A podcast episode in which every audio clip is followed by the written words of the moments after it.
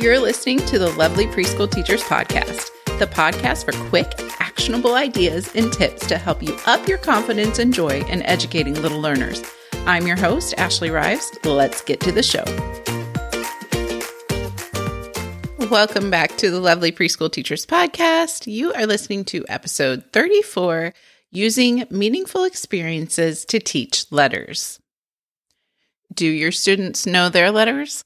Letter identification is one of the first things parents, administrators, and some teachers think of when they think of preschool literacy. Truth is, there's a ton more that goes into supporting children in the area of literacy before they're readers. We are setting the foundation after all. And in fact, I made a whole list of all of these skills that children need to lay this literacy foundation. And it's called the Ultimate Preschool Literacy List, and you can grab it for free at the show notes. And even though there is way more to literacy than letters, it doesn't mean that letter learning isn't important. It's just important to remember that it's a piece of the bigger literacy puzzle. The field of education is always evolving. We learn new things all the time. And one thing we now know that honestly we learned from Piaget but didn't take into consideration is that the age of children that we work with are very egocentric. It is all about them all the time.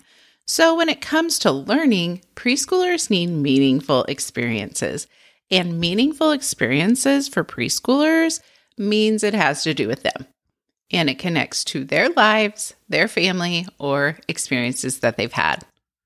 Now, if we take a second to stop and think about the many ways we've been teaching young children letters, we have to ask ourselves is the way we're helping them learn in line with a meaningful experience? Flashcards, letter of the week, worksheets, and drill and practice. Those are some of the approaches we took to teach letters. But when we look at those practices through the lens of meaningful experiences, we can see that they really fall short. So, how can we approach letter learning with meaningful experiences in mind? Well, we start with the most important word to each child, and that is their name.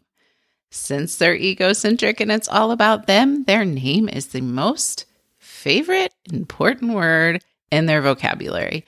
And then we can go even further and break it down to their first letter. That's where we start. But if you're thinking, I have more than one child in my classroom, so how in the world do I just focus on each child's letter only? Well, here's the thing you don't. You focus on everyone's first letter. And since all the classmates are a part of each other's lives, they have common experiences together. They're like a little family. And so the first letters of other classmates now matter too, because those meaningful experiences aren't just all about them, but it's all about them and the world around them. And part of the world around them is school.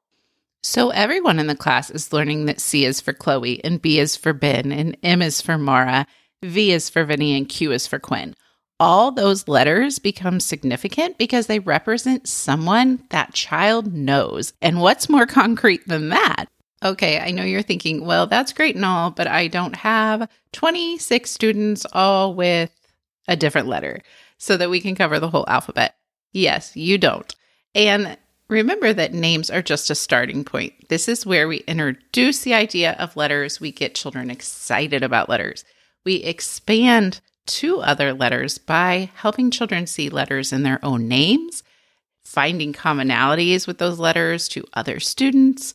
And we go around our environment. We start looking at environmental print. We start looking at things that matter to children that start with these other letters. So, as we're talking about names, we're talking about starting this process and then using the other letters in the name as well all on this path for children to start becoming more interested and engaged with letters so that it's more exciting to them. They're ready to learn about letters. They are primed and ready because they have started in a place where it was understandable, it was meaningful to them. And so, yes, you are not going to be able to just have a class full of A to Z, but you can use the letters and move out from there. How can we harness this power of using names to begin the letter recognition process? Well, we consider all the opportunities in our day that we can highlight amazing letters that represent amazing children. So, in whole group, yeah. Shared reading, shared writing, yes. Small group, definitely. Center time, yep. Got to put some letter stuff in those centers and focus them on the letters and the first letters of the children in your class. Downtime waiting for the bathroom, yep. Because letter learning doesn't just happen in a bubble called literacy time. It's always happening. And it's never in a straight and concise line like we would like it to be. It's here and there and everywhere in a different journey for every child. So, here are some ideas to get you started. One thing we always do at the beginning of the year is a shared writing activity where I either write all the letters on a piece of chart paper or I have like larger, bold stickers of the letters. And so I make sure that every child's letter is up there. I title it Our Letters, and then I hand the child a marker one at a time and I verbalize their letters. So B is for Bo, M is for Max, or Max starts with M, really putting that verbiage to it.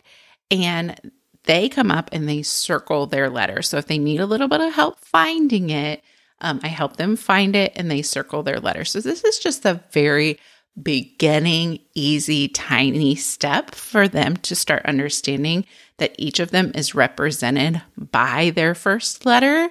And we start learning those letter names, like very first step.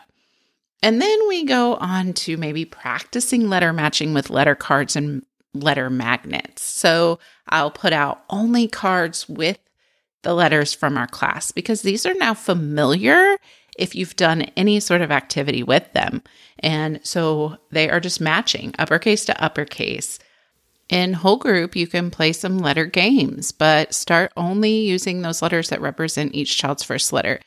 One of my class's favorite games is called the hiding game, and it's pretty simple. There are letter pumpkin cards. This one is a fall one, and we have them for different seasons as well but there's letters on each pumpkin card and then there's a little mouse card. And I use a pocket chart and I put up the letter cards and depending on kind of where we are with letters, that tells me how many cards I put up. I don't put up too many if we're really new to this. And so the mouse hides behind one of those pumpkin cards when the children hide their eyes. So I tell them to turn around and then they get a chance to guess where the mouse is. Which letter is he behind? And so we can really start talking about those letters even more. And we're focusing on those ones that are just the child's first letter because, again, those are familiar and those are important. And I re- always relate them back to the child.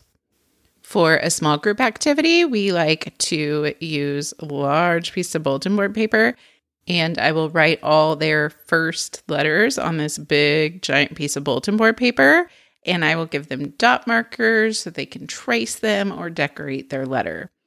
Another great small group activity that also works on letter formation is to use Wikki Stix, which are these flexible, waxy sticks, and you can mold them into different shapes. And we use those to trace a letter. So they find their letter and use a Wikki Stix to create the letter. And then if they're still interested, they can do another letter of one of their classmates.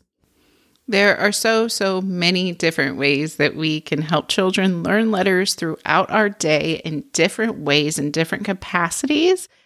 But I do want to drive home the point of starting meaningfully. So, starting in a place with some letters that are meaningful. So, first, do the work of helping children understand that this letter represents this child because that is where the meaningfulness comes in.